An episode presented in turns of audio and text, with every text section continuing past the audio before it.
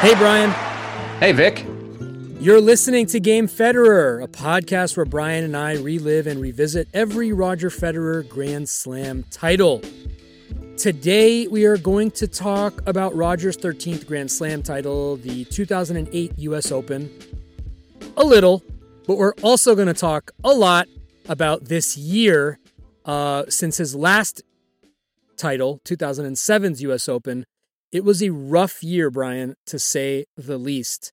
Um, before that, though, I want to talk about some topical stuff with you because um, things have changed as they have tended to do over the past couple of months since we started this project. Everything has been in flux, literally on a, a weekly, if not daily basis.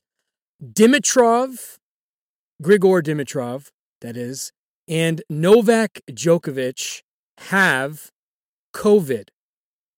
We texted the minute it happened, uh, and a few days have passed since, but what's the fallout? Well, I mean, first and foremost, you hope that they recover and make full recoveries and that everybody around them is safe because I think Djokovic had said that his wife had also tested positive. Uh, Borna Coric, uh, who was also part of this little ring of players at this Adria Tour organized by Novak Djokovic, he tested positive. So it's been going around right now. Um, and the fallout is that I think it makes everybody stop and wonder about okay, how are we going to do this going forward? It's made a lot of other players unhappy. Some vocally so, like Nick Kyrgios. Others have been a little more quiet about their displeasure. But I think when everybody could see the pictures of what they were doing in this tour, it was it raised some eyebrows because yeah, they had government sign off, government clearance, but full stadiums, nobody's very few people wearing masks, everybody's up close. You see the players hugging, you see them at nightclubs, and you're just thinking this seems off for right now. And then, sure enough, as we sit here, it was would have been last weekend. You saw uh, Dimitrov withdraw from his match Saturday, re- retire mid match uh, against Borna Coric on Saturday. Coric then Dimitrov didn't even want to shake his hand because he, I guess, smart at that point. Coric that night plays Djokovic. Next day, uh, Dimitrov tests positive, so they call everything off. Coric then tests positive. Djokovic then gets on a plane, flies back to Belgrade, which is also a bit of a head scratcher. He tests positive. Goran Ivanisevic, his coach, the former Wimbledon champion, he's tested positive. And you also had Victor Troicki, who was part of this series, uh, the charity tournament, played in Serbia and Croatia. He tested positive as well. Um, so yeah, you hope everybody recovers, but it just goes to show the seriousness of what the entire world's living through. And it also goes to show that there's no area of the world right now that's exempt from this coronavirus. As we sit here, um, it's Monday. It would be the first day at Wimbledon. Djokovic would be taking the court um, for his title defense, opening it up on center court, one o'clock. But very different world we're in here in 2020, and uh, I don't think anything drives it home more succinctly than where he currently is right now. Can't overstate how crazy that notification pop up on my phone was just moments after us talking about the future, what the rest of this year looks like. Um, is there any, or has there been any assignment of blame? You mentioned Nick Kyrgios. Um, like, obviously, this is this is well within the parameters of what they're allowed to do. But what is that tournament, and and and like, has there been any sort of like not official sanctions or or penalties, but like, has there been like a has there been a statement from the ATP or any of the other Grand Slams or anything official in that regard? Nothing really official. Um, and what this is, the Adria Tour, it was an exhibition. It was held. I mean, it, there were other events planned, but it was only played in Belgrade and then a, a town in Croatia called, uh, I believe it's Zadar, pronounced Zadar, and that's where all the positive tests took place. And it was designed to showcase players from that part of the world, to show off that area of the world. Look beautiful. I mean, that's I would say one positive. Once all this is over, I would actually like to travel to the uh, Croatian coast. I hope to get there one day. Um, but they want to show off those players, give them an opportunity. You have the big names, and then you also have some of the uh, you know the, the, local rising guys who get a chance to play with these these top players. Um, you bring tennis to fans who don't usually get that many ATP tournaments in the course of a year. You're seeing the world number one, who's really a national hero in Serbia and Djokovic.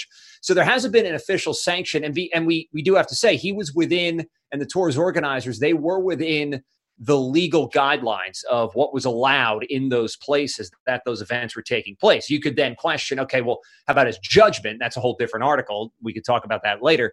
Um, uh, there's been questions. Okay, you know, Djokovic is the president of the Players Council. That's the closest thing the ATP has to a players' union. So you're there's been some questions like how, how can he sit atop this council when he's doing this?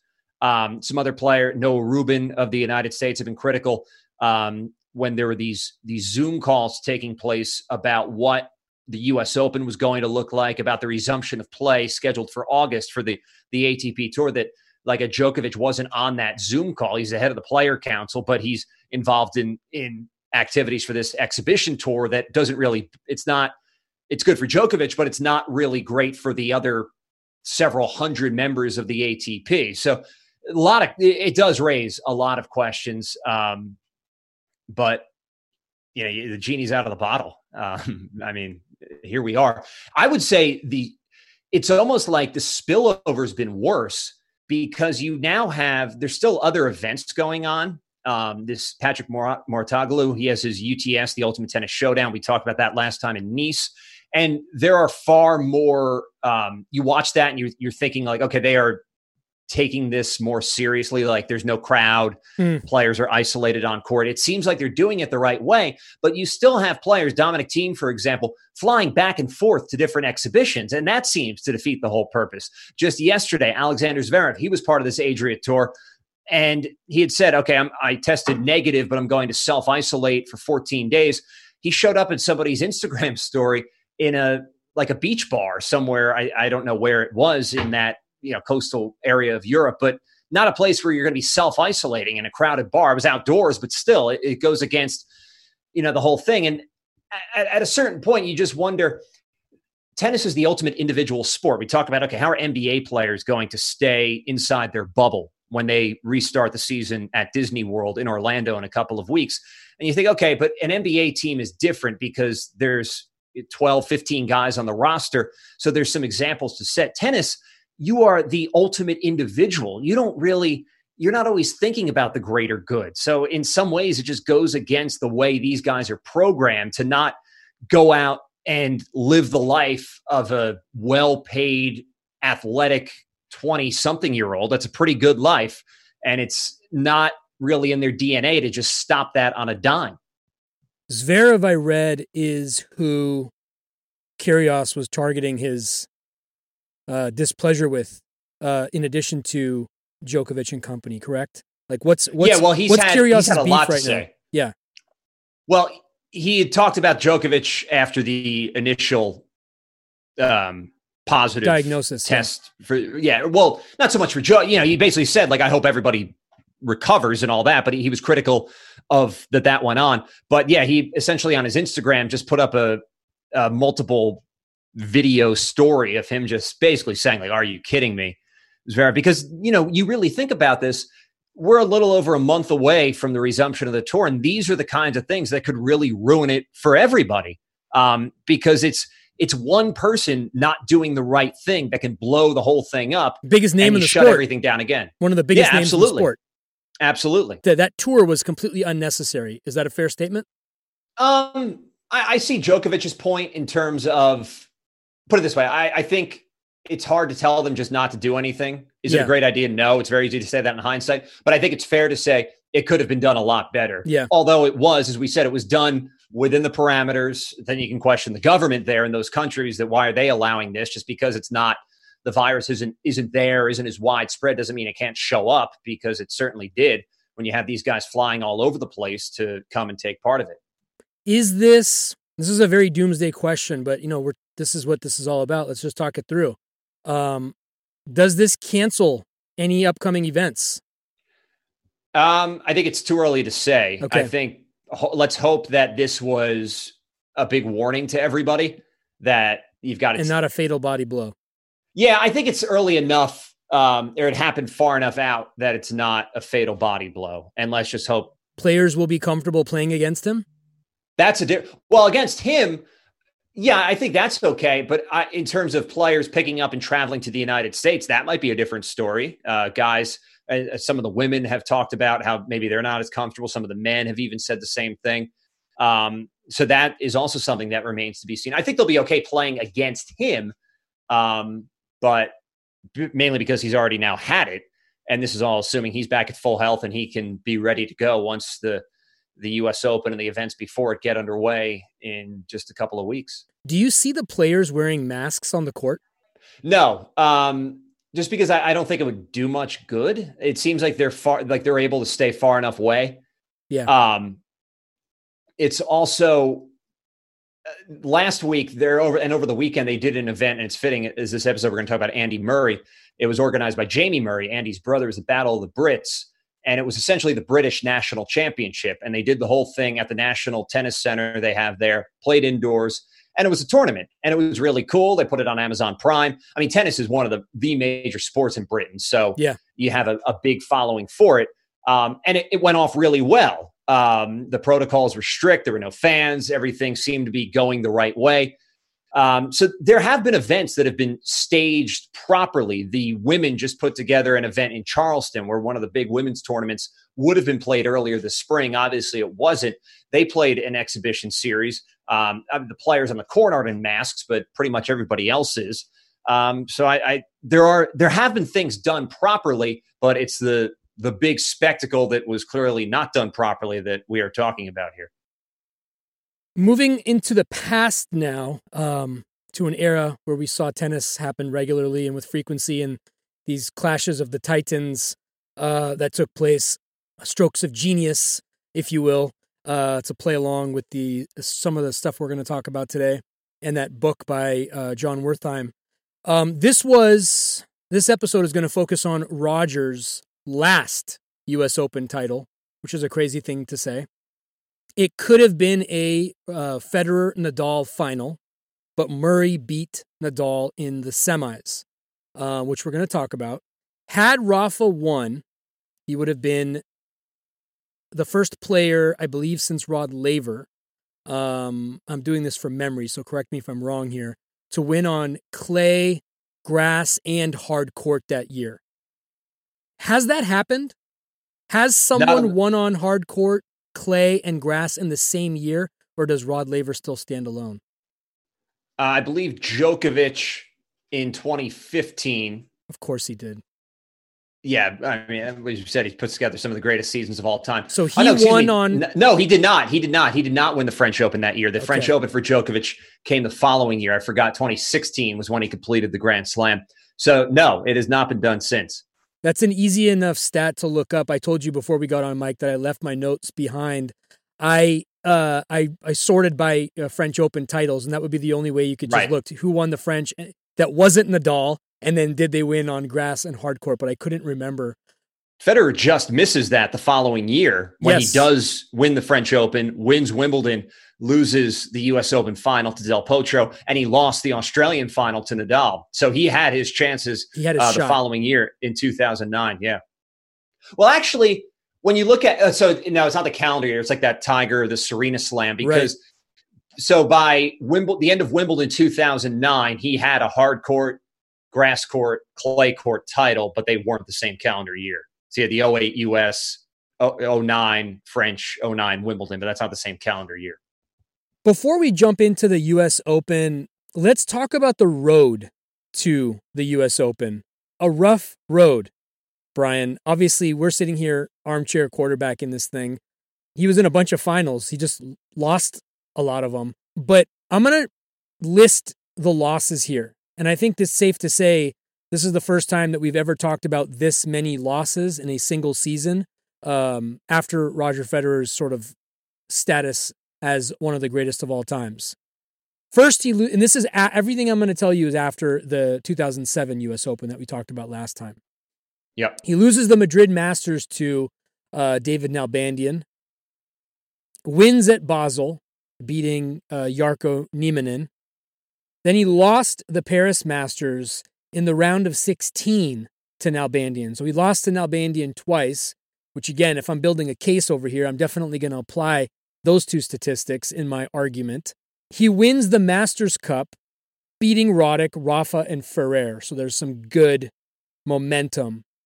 But then he takes that momentum into the Australian Open 2008, where he goes through Hartfield, Santoro, Tipsarevic, Berdych, Blake, and then loses to Djokovic in the semifinals.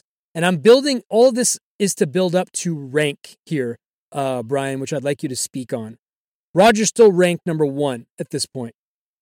Loses to Djokovic in the semis in straight sets. This is the first uh, men's final Roger would miss since 2005. And Roger said afterward in this match, I've created a monster that I need to win every tournament. Still, the semifinals isn't bad. Who won that Australian Open? That's Djokovic. The Djokovic, a uh, uh, strange Australian Open final. Djokovic Tsonga, very young Tsonga, his only uh, major final, but this was the Djokovic breakthrough at what is now his most successful Grand Slam. That was his maiden voyage, if you will, for the maiden voyage. But I will say here, and it's an important thing to note Federer, that this time is coming off of mono. And he wasn't really talking about it at the time. It's something we've only learned in hindsight. Now, is he sick when he's on the court against Djokovic in the Australian semifinals? No, he, he's okay at that point. But I've never had mono, fortunately, but you hear just how much it saps your energy. So if he had mono, you know, early, let's say December 07, January 08, that puts a major, major wrench into the training block because you look at the length of a tennis season how it's so stretched out, and especially if you're Federer, you're playing deep in every tournament, you're playing the tour finals at the end of the year. You have the longest season pretty much out of everybody. Um, so you really have to be judicious about when you're going to do your off-season fitness training. Now, Federer had always decamped to Dubai, um, put in a good block there, worked out well for him, and away he went. But that year, let's just think, and he's not talking about this, but we can speculate a little bit here. He's not able to get that full block of fitness in because his body's not right. We've talked often about how fortunate Federer's been health wise. This was one of the times where it caught him, and not even his body, but in terms of like a physical injury, but just getting sick. And you do wonder how much that just didn't allow him to charge out of the gates in 2008. This was before the Australian Open, the mono diagnosis. Yes. Okay. Yes. All right. Interesting. After Australia, he loses to Andy Murray in Dubai, round of 32. So Andy's got a win notch under his belt here, which will be relevant going forward uh, to this uh, Grand Slam, the U.S. Open. Um, then he loses to at Indian Wells in the semifinals to Mardy Fish in straight sets. Again, no disrespect to any of these players, okay? But up to this point, Brian, these would all be like proverbial little fly flicks for him off of the off of the skin, if you will. Um, and he's losing. Loses again at the Miami Masters uh, in the quarterfinals to Roddick, who's a rival, yes, but again, he's had no problem with him up to this point. Wins on clay, which was interesting, at a venue. I don't know if you can speak to this venue, but I'm curious about it. Estoril, hope I said that correctly. Yeah. Which is a tournament we haven't encountered him winning yet, let alone play in. He beat Davydenko there. What of Estoril, Brian? Estoril is a clay tournament in Portugal at the. Um, it's different now in that it's a 250. Um, it used to be like a bigger deal. It was called the Portugal Open, and I think it might have been. Yeah, this is they had the old system, the international series, but it's always been yeah, players. Love, I mean, Portugal is supposed to be a great place. Players love going there. I mean, it's a clay tournament, so it's not a place where you're going to see Federer doing really heavy lifting or even, as we say, showing up. But I, I do wonder with that year. He um, played a lot schedule, of clay this year, a lot of clay. Right. And I wonder is it okay? I'm going to make a big run at winning the French Open this year. I think it was probably that um, because you're not going to usually see him jumping into a 250, uh, tuning up for clay. But on the flip side of that, he hadn't played quite as many matches just because the year was not off to the start he wanted. You know, mm. that early loss in Dubai. So is this a last minute decision to jump into Estoril? Or you could also then just say, did Estoril throw a whole back of boatload of uh, money up to him and say, "You want to come play our tournament? Here you go. Why don't you come?" Um, and that might have done it too. But yes, that's the first title. He's out of the blocks. Uh, doesn't really beat uh, a star-studded field. He gets the two seed Davydenko in the final. Actually, retired in the final, um, but he gets the title, and it's all the same. Are those deals? If they paid him a bunch of money, are those public or are those private, behind closed door deals? Um, like the tournament's not going to come out and say how much, except in the case I think last year Washington, the new owner who we talked about, Mark Ein. Yeah, I think he had mentioned how uh, Sasha Alexander Zverev, Sasha Zverev was the two-time defending champion, but he had significantly raised his asking price, and they determined it was better to spread that money out among some other players. Uh, but that was rare. You don't usually hear it talked about that in such a black and white fashion. Interesting. Um, they're not like it's not illegal, but it's just yeah. you know it's one of those like business things. You just right, right, right. No, some you know just like with like public stocks, like you learn about the acquisition price stuff in the earnings report. And right. Um, but if you're a private company, you don't have to disclose anything if you don't want to. So I was just wondering where in the line on the spectrum that fell. If it was something that was like newsworthy, right? Like if it would get reported in the press, and it seems like it isn't the actual terms of the agreements with players? Good rule of thumb. If you see a player at a tournament and you think, why are they playing that tournament? The answer is usually money. Perfect. Thank you. I don't know if that's the case here, though. I will say that in Estoril. A lot of clay, like we just mentioned. Loses at Monte Carlo Masters to Nadal in the final. I think you've told me in the past that uh, Monte Carlo is one of the Masters that uh, Federer has not won. Is that correct? Monte Carlo in Rome. in Rome. I will also point out, yeah, he did not beat Nadal semifinal against Djokovic, and this is relevant based on uh, recent events. Uh, Djokovic retires in the semifinal, but it's noteworthy because so on a clay court, there's no Hawkeye um, because it doesn't work. Yes, or it's not right. as accurate enough. So basically, what happens is the chair umpire comes down and will look at the mark. But the sporting form is that if the ball misses and it's called good, like let or strike that, reverse it. Like let's say I'm you hit the ball to me, it's called out, but it was good. I'll kick over, I'll just kick the mark and it's the signal to like just replay the point that was good. There was a, it's I believe it still lives on YouTube. There was an incident with the Djokovic parents, where I guess on Federer's side of the court, and he didn't like how chatty they were because uh, that situation happened. The ball I think had missed, and Djokovic's parents jump up and say the ball was out. Federer actually looks up at them and says, like, be quiet. And then he just kicks the marks. I mean, he's replaying the point. But that, I think, is a good example of the edginess that existed in that rivalry, the Djokovic Federer rivalry. I say this now because some of the comments that Djokovic's father recently made um, pre the COVID 19 diagnosis for Novak in, um, I, I, don't know if it was Slovenia or in Serbia. I think it was in, uh, most likely Serbia um, towards Federer, basically saying like he he should not be playing anymore. It's like why he's just playing because he can't stand the thought of Novak or Rafa winning more titles than him, so he's still out here. That was the rough essence translation of what it was. This was the when he told him to be quiet. You're speaking about the, this was at the Monte Carlo Masters this year that he lost to Nadal. He beat Novak earlier, and it was that match. It was in the semis, yeah. Got it.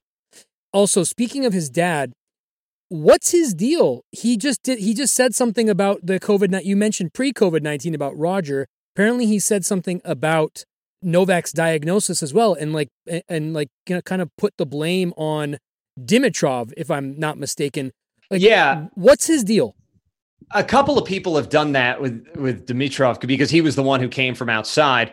Um, and yeah, that's not the way this this works. I mean, we, we as we learn more about the virus, like it, it's it's a virus. Like it's not. But his dad um, is like the LeVar Ball of tennis. He just. I'm not going quite that far, but okay. yeah, I mean, he's been more. He's more outspoken. I mean, he has been less so in the past couple of years. Like he's taken more of a background role, but I mean, he's an upfront guy. Yeah. Um, or I don't know if upfront's the right word, but he's a, like an outspoken guy.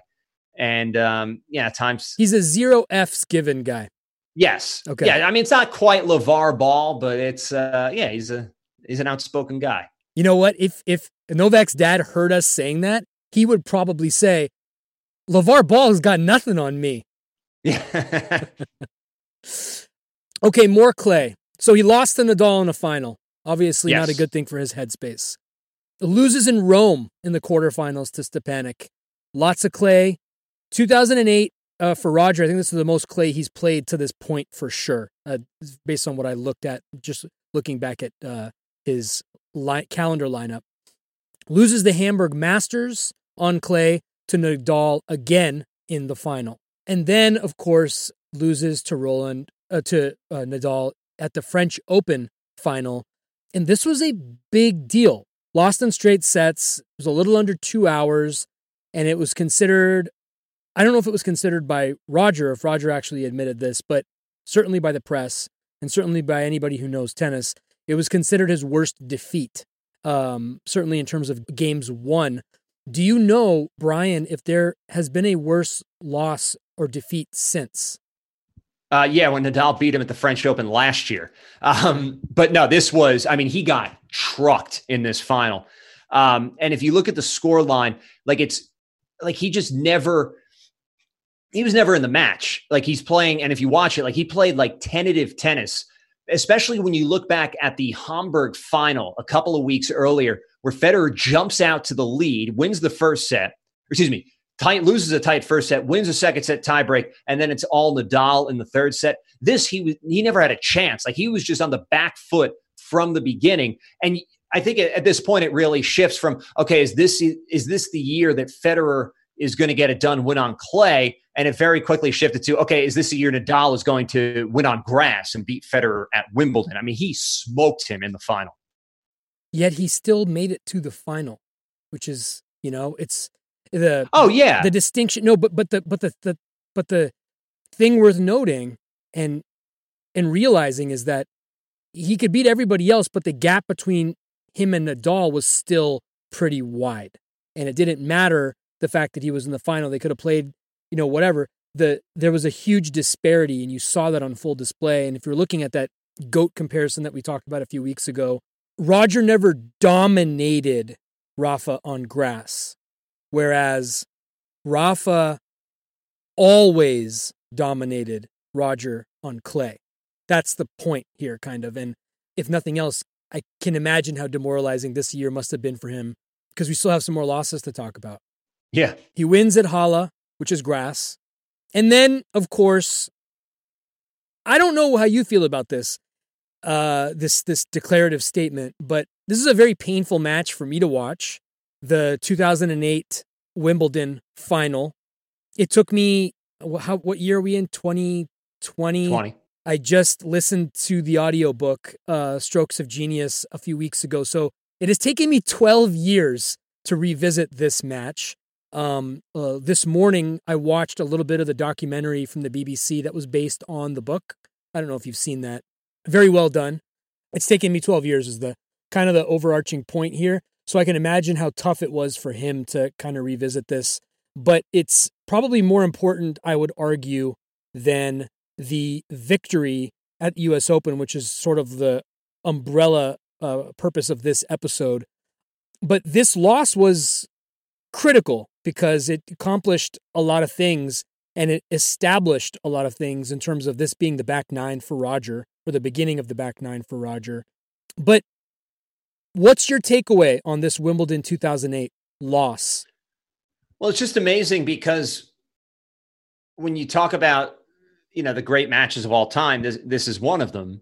But, but then we're talking about Federer as maybe the greatest player of all time, and you don't usually talk about the greatest player of all time losing right. one of the greatest matches of all time. You look back to the early '80s with the McEnroe Borg finals and how competitive they were, and it's one of those things where okay, somebody has to lose. Um, and the thing with this final too, it was the drama of the rain delays and the darkness and are they going to finish? And thank God they finished. By the way, it would have been the ultimate anticlimax if they had to come back at like one o'clock on a Monday to play the like a set of the Wimbledon final. Like to be able to finish that day, I mean, it was uh, it was cinematic.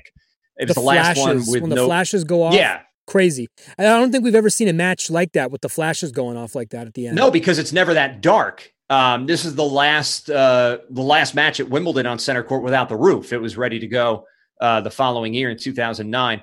Actually, that might be wrong. No, because I think Federer beat Murray or Andy Roddick on a Monday. So no, this was not the last match without a roof. But um, yeah, just the drama of it all. I mean, that that tiebreak in the fourth set, the 10-8 Federer wins the tiebreak. I mean, it's one of the great tiebreaks ever played. Then he loses the fifth set. I mean, it's just it had everything. Nadal races out to the lead. You're thinking, okay, here we go again. Federer wins the wins first one, two sets. Wins first two first, sets. What do you make Federer, of Federer coming back?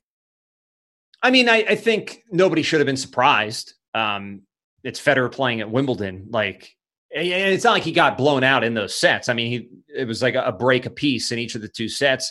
Um, wins the third set tiebreak. Fourth set, like we said, one of the great tiebreaks of all time. You're doing all this around the rain. I mean, there is nothing separating these guys, and there was nothing separating them even in that fifth set, nine seven mm. for Nadal. That's that's it. Um, and it's just it's just amazing that Federer loses one of the greatest matches of all time at the beginning of the match, Rafa came out with his racket in hand, whereas Roger did not. And we talked about the Wimbledon convention.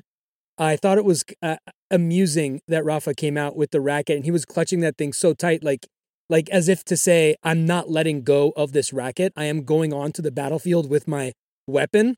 Um, and there was just a stark there was a stark contrast there. And then I also noticed I paid particular attention to their uh, pre-match a photo op at the net, and then the way that Nadal always does, he the way he runs, he sprints to the baseline. But this is the this is the this was his Wimbledon, and so that sprint had a little bit more extra vigor in it than normal, if you will. Yeah. A couple of observations on the match. The amount of opportunities both of them had and the way that they defended it, right? So the fourth set, Rafa's two points away from winning, and his first point was a double fault, and then Fed gets it to five five. And then you hear the commentators saying it's either set point or match point from here on in. That was just, I remember hearing that in yeah. real time. And it's just, you, I, I, I was probably standing up, pulling the hair off of my chest when they said it. And then Rafa and that's, gets. That's just the beauty of tennis and the format where it could be over in two minutes or in two hours. Yes. you don't know. Yes. Like it's well not, said. it's, it's great. Like just that drama. I mean, yeah, does it lend itself to uh, scheduling and television? No, that's why there's people who want to get away from the best of five sets. But in, in this situation, I mean, you could not have drawn up a better script. You don't get that exhilaration any other way, you know? Uh, the brink of victory or defeat, it's it's you know, it's it's like bottom of the ninth, two outs, you know, with men on, right? It's that that's the best kind of baseball. It's yeah. not it's not like up by five or whatever, and there's you know, no one on base. These are the the situational playoff baseball and this situational tennis is what makes this makes those two sports endure. I think, despite these clocks and the race uh, to modernity to make it faster and quicker and cleaner and more of a sort of like I can squeeze this into my schedule type of a situation. Right. Rafa gets match point on Rogers' serve, and Federer saves it. And then he turns around and gets match point on his serve, and Federer saves it again. And those are two quintessential moments. And I think uh, my, my brain is mush. Five time Wimbledon champion, uh, Borg. Borg mentioned yes. those as being like, like when does that happen? When does someone get match point on their serve and then not close it out, and then get match point on the other person's serve and then not close it out? Like when do you see that get defended? It's rare. Um, and then of course the camera flashes at the end. Um, just it is it is an amazing match. I am a, I am more of a Rafa fan than I am a Djokovic fan, so I can accept it now. But uh, what a way to lose, you know, and and and by extension, what a way to win, right? To be uh, in in, a, in many ways, it kind of erased Rogers' previous five Wimbledon victories because this one was done in such dramatic fashion. Right. And it's funny you say, as a Federer fan, you're happier with Rafa winning. Yes, um, it's a fact. Than, than Absolutely. Djokovic. Be- but what's funny is I, I think there's a maybe a case to be made that last year's Wimbledon final was better. Uh, Joe, in terms of drama, especially. I mean, Djokovic saving championship points. Um, first guy to do that in 70 years and then win Wimbledon. I mean, you can make the argument that was better. Yeah. yeah. Um, I mean, the tiebreak turned into a bit of an anticlimax, but still, you're in a fifth set tiebreak, first time ever in the Wimbledon final. But that just goes to show the the whole Federer and Nadal uh, Djokovic dynamic, especially among their fans, where it's the Federer and Nadal co-equal Echelon. view, and then Yeah, and then everybody has Djokovic like they look at him differently. Which is completely subjective, but I'm going to bring it up. I'm going to bring up part of the reason where this came from. It happened in a uh, either a quarterfinal or a semifinal match against Roddick in the U.S. Open. We're talking about today. Um, let's save that for then. But there's a I remember vividly what we're going to talk about. All right, so lost that Wimbledon, and he's not done losing. Brian loses the Canada Masters in the first round loses Cincinnati Masters in the second round. At this point, I got to ask, how did he keep his number one rank? Because he had built up. I mean, he's still getting, I mean, with the exception of uh, the early loss in Canada, he's still going deep enough into tournaments that he's got enough points to make, like Wimbledon final. Okay, you drop off. Um, but he had the U.S. Open points still there, and you know the strong back half of 2007. There were enough points that had not yet fallen off um, that he's able to keep that number one ranking. Well, he lost it after Wimbledon. Yes. Well, still Wimbledon. he still had the one ranking at the Olympics uh, where he lost in the quarterfinals to Blake. And then finally, after all this string of losses and string of heartbreak, mostly for the fans, I'm sure he was just fine. Um, we get to the U.S. Open, and he comes in as a two seed into this U.S. Open. Um, Nadal is number one, and Djokovic is at three. The the firmament is set now for the rest of this podcast series and pretty much, you know, the is men's tennis as we know it. This is it. 2008's US Open um, as far as the upper echelon. Before we get into the matches or the players, what do you think of his red look? Big fan of this look. I like the shorts. Um, they were like kind of almost like a slate-ish color. Um, uh, the red shirt was a was a good look. This was a uh, you know, it's, it's, he had a very good look the next year too, which we'll talk about down the road. When he loses to Del Potro, he had black with like red trim, but you know, I like the red. He would still wear the black at night. This was a good look for Federer. His hair was on the longish side though. It was like very much so. Very, I think it's the longest it's been since the ponytail, which was to me a little distracting. I felt like on a couple of the double faults I saw, I was like, man, if you had just gotten a haircut, those would have been aces. Those would have been clean yeah. aces down the line. He blows through this again nothing of real note here. Maximo Gonzalez in the first round, Thiago Alves, Radek Stepanek, Igor Andreev, he goes five sets. That was the only real test. Guy Muller, hope I said that right. Gilles Muller. Gilles Muller. Um, and then Novak in the semifinals, wins it in four sets.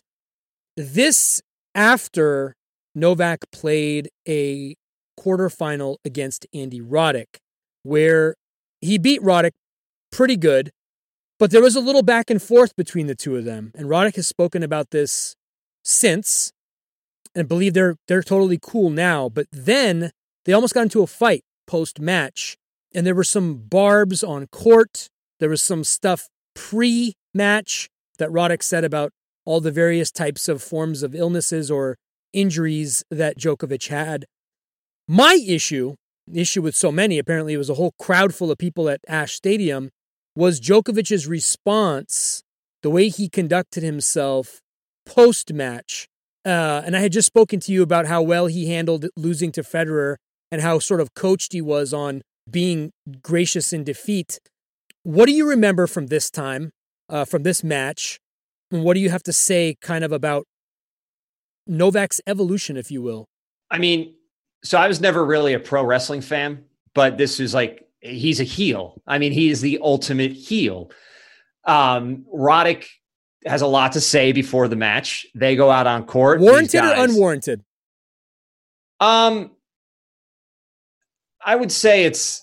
I mean, probably unwarranted. Like it's you're taking shots at somebody else. You don't know what's going on. Yeah. Um, like it's probably like I would think Roddick maybe regrets saying that, uh, maybe not.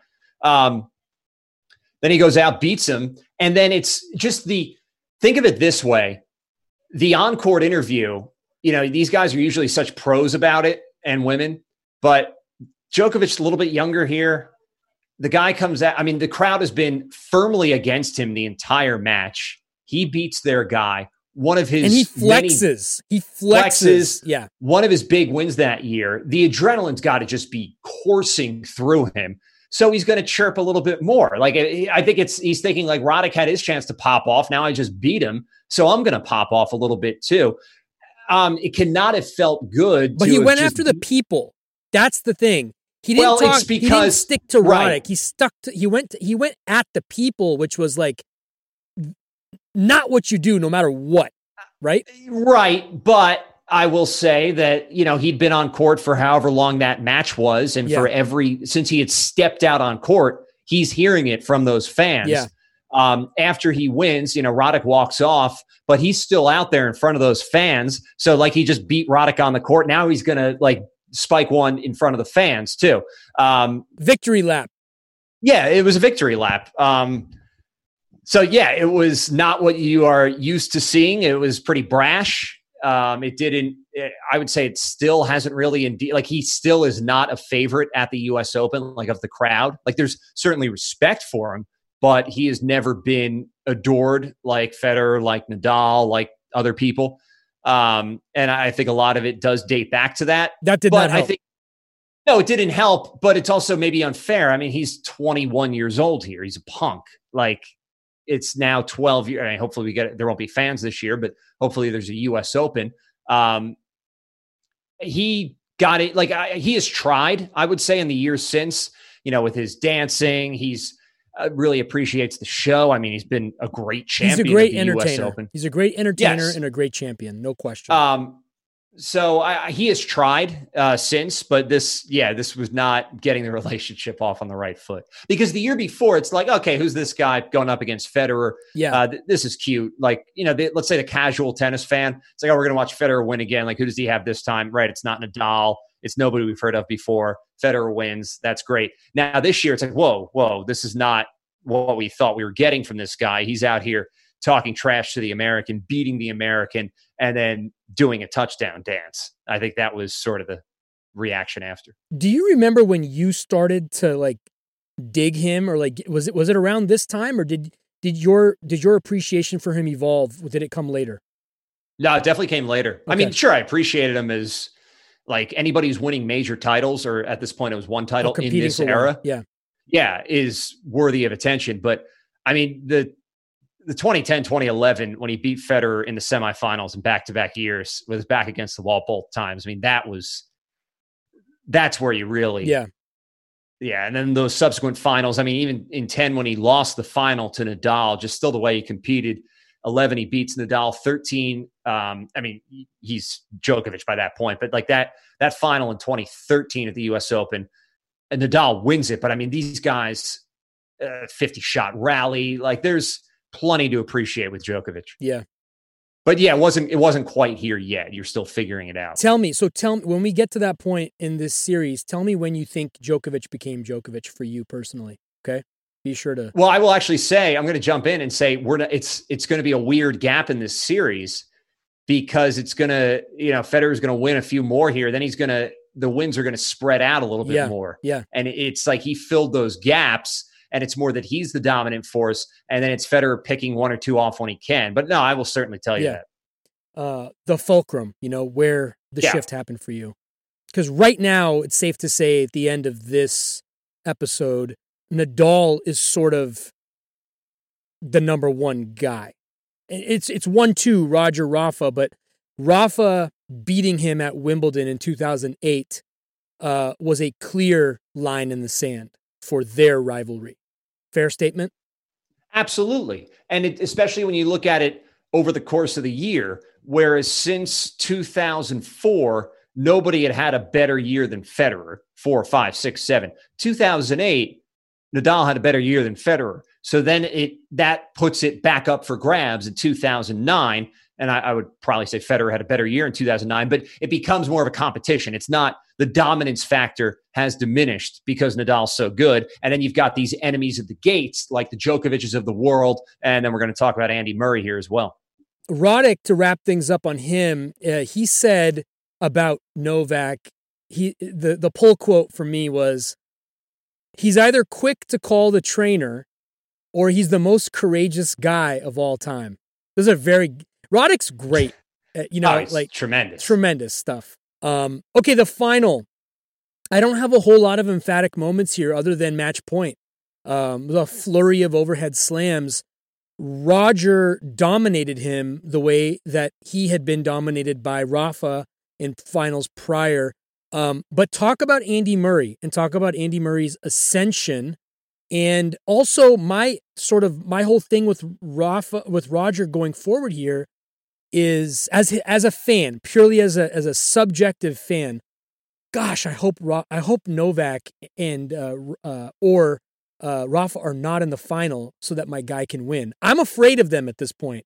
And if Nadal beat Murray, do we have a different outcome?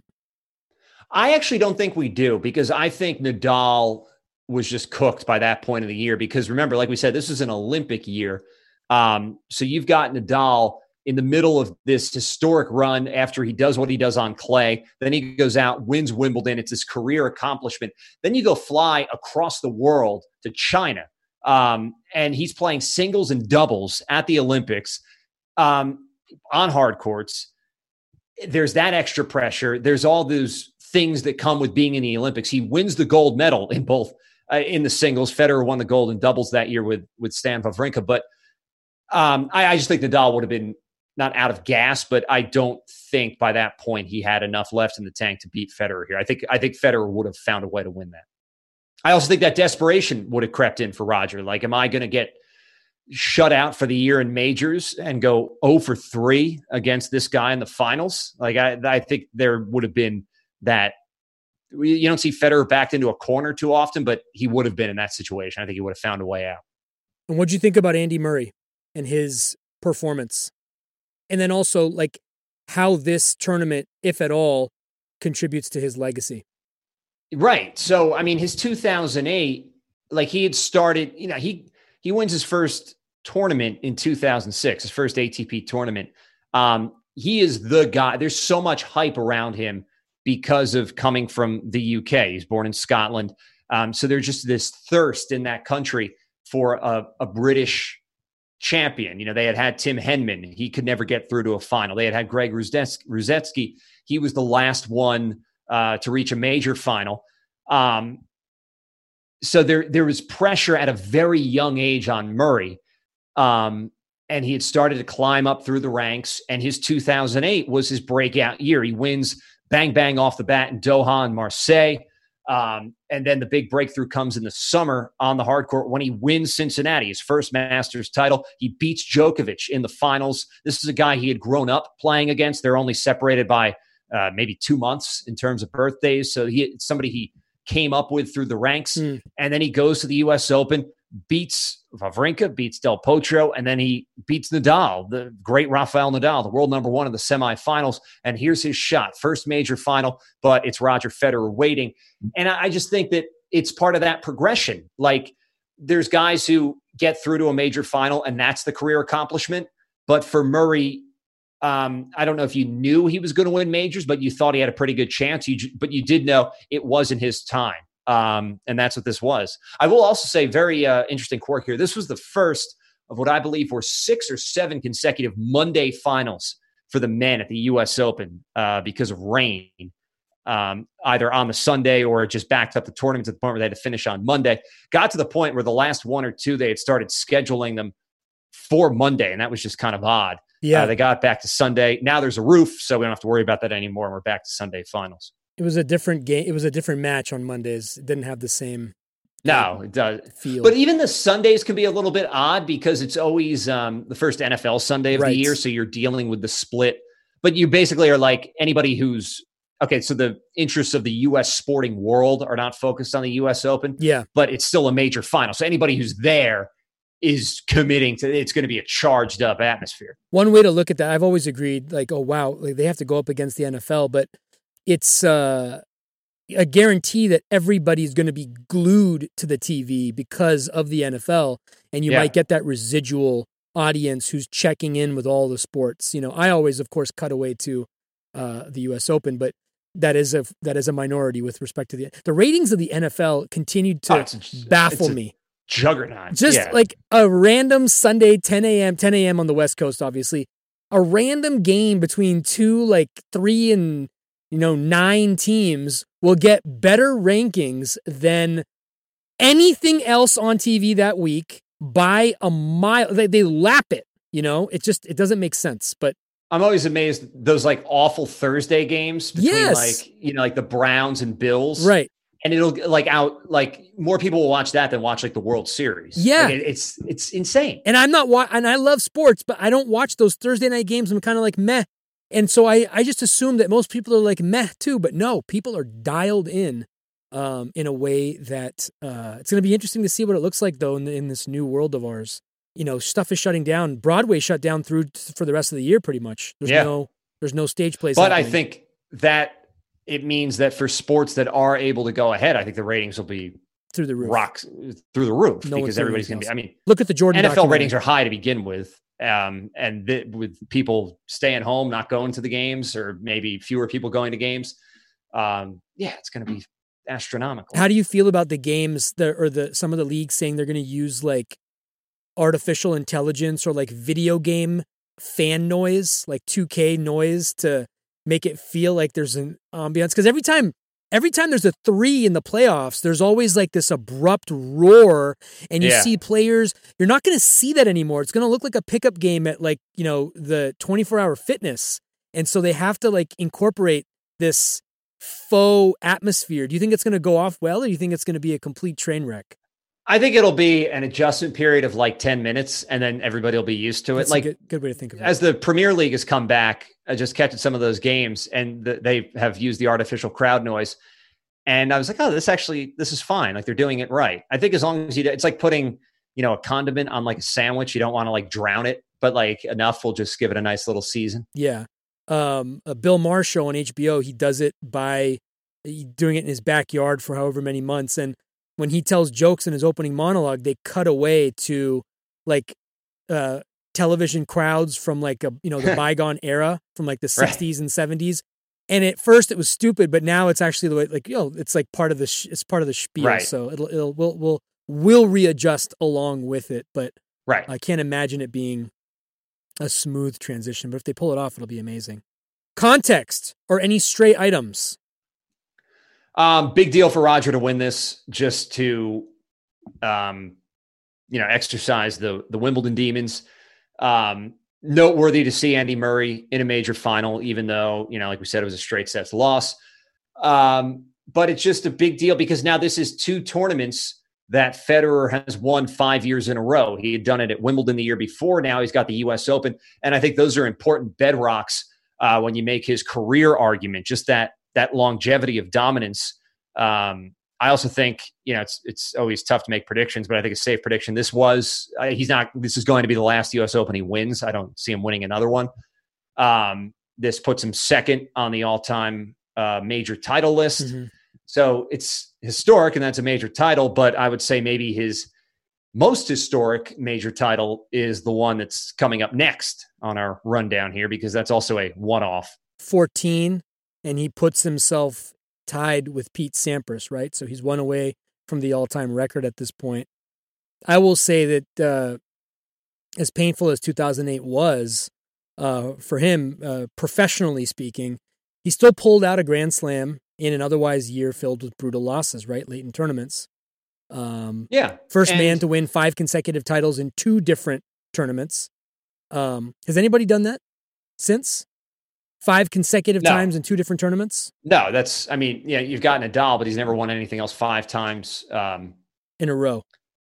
in a row. And Novak He's- has not done. He's never done five in a row at the Australian. He, uh, he's he's he's been staggered on the Australian Open. That's his best tournament. So Right. so we're approaching the back nine, Brian, on Rogers' reign here, if you will. Um, bridge the gap before we say goodbye. Uh, from what's from what we've seen in the first thirteen uh, to what's to come. So I, I'm actually going to disagree with that premise. I think we get the like you can almost break it down by decade. Like this is the decade of the aughts, whatever you want to call them, and this was like the dominant Federer decade. It's going to end with him completing the career Grand Slam, winning a, a pretty epic Wimbledon final that he, many ways, uh, should have lost to Andy Roddick. Then he's going to lose the U.S. Open final the following year to Juan Martín del Potro. The teens, as he gets older into his 30s, uh, they become tougher. But in some ways, you can almost cherish those more uh, because of what it takes to go through and win those. And there's no expectation. Not, well, it's not that there's no expectation, but you're not the guy anymore. Yeah, it's you. In some ways, you can almost cherish it more. So I don't think we're quite there yet on the back nine. But okay. maybe 2009, let's say, is the ninth hole. Let's use. Let's just go all the way with this metaphor. Awesome. I will actually uh, tie this loose end up. 2008. I know we talked last time about how shocking it was for the 07 US Open when they talked about the CBS broadcast talked about Tiger Woods compared to Federer. Yeah. And I said to you how it's amazing that since that 07 US Open, Tiger has only won two more majors. Um, and I will actually say two things about that. One, I, I went back and looked at that because it just floored me. And you do forget, I mean, the head start Tiger had, he had won so many of those titles before Federer had broken through. Um, but also, you know, one of the definitive Tiger moments, that 2008 U.S. Open that he won essentially on one leg uh, in the playoff at Torrey Pines. That was right around the time of that 2008 Wimbledon. So, I mean, seminal moments in the careers of both of these guys uh, coming close to the same time. So that was just something that fascinated me. Good stuff as always, bud. Um, I will see you next week where we discuss the 2009 French Open, right? A one off. We'll head on to the clay for the one and only time. Get your Robin Soderling uh, knowledge up, okay? Yes. All right. I'll see you then. Thanks. Take care. Thanks, Vic.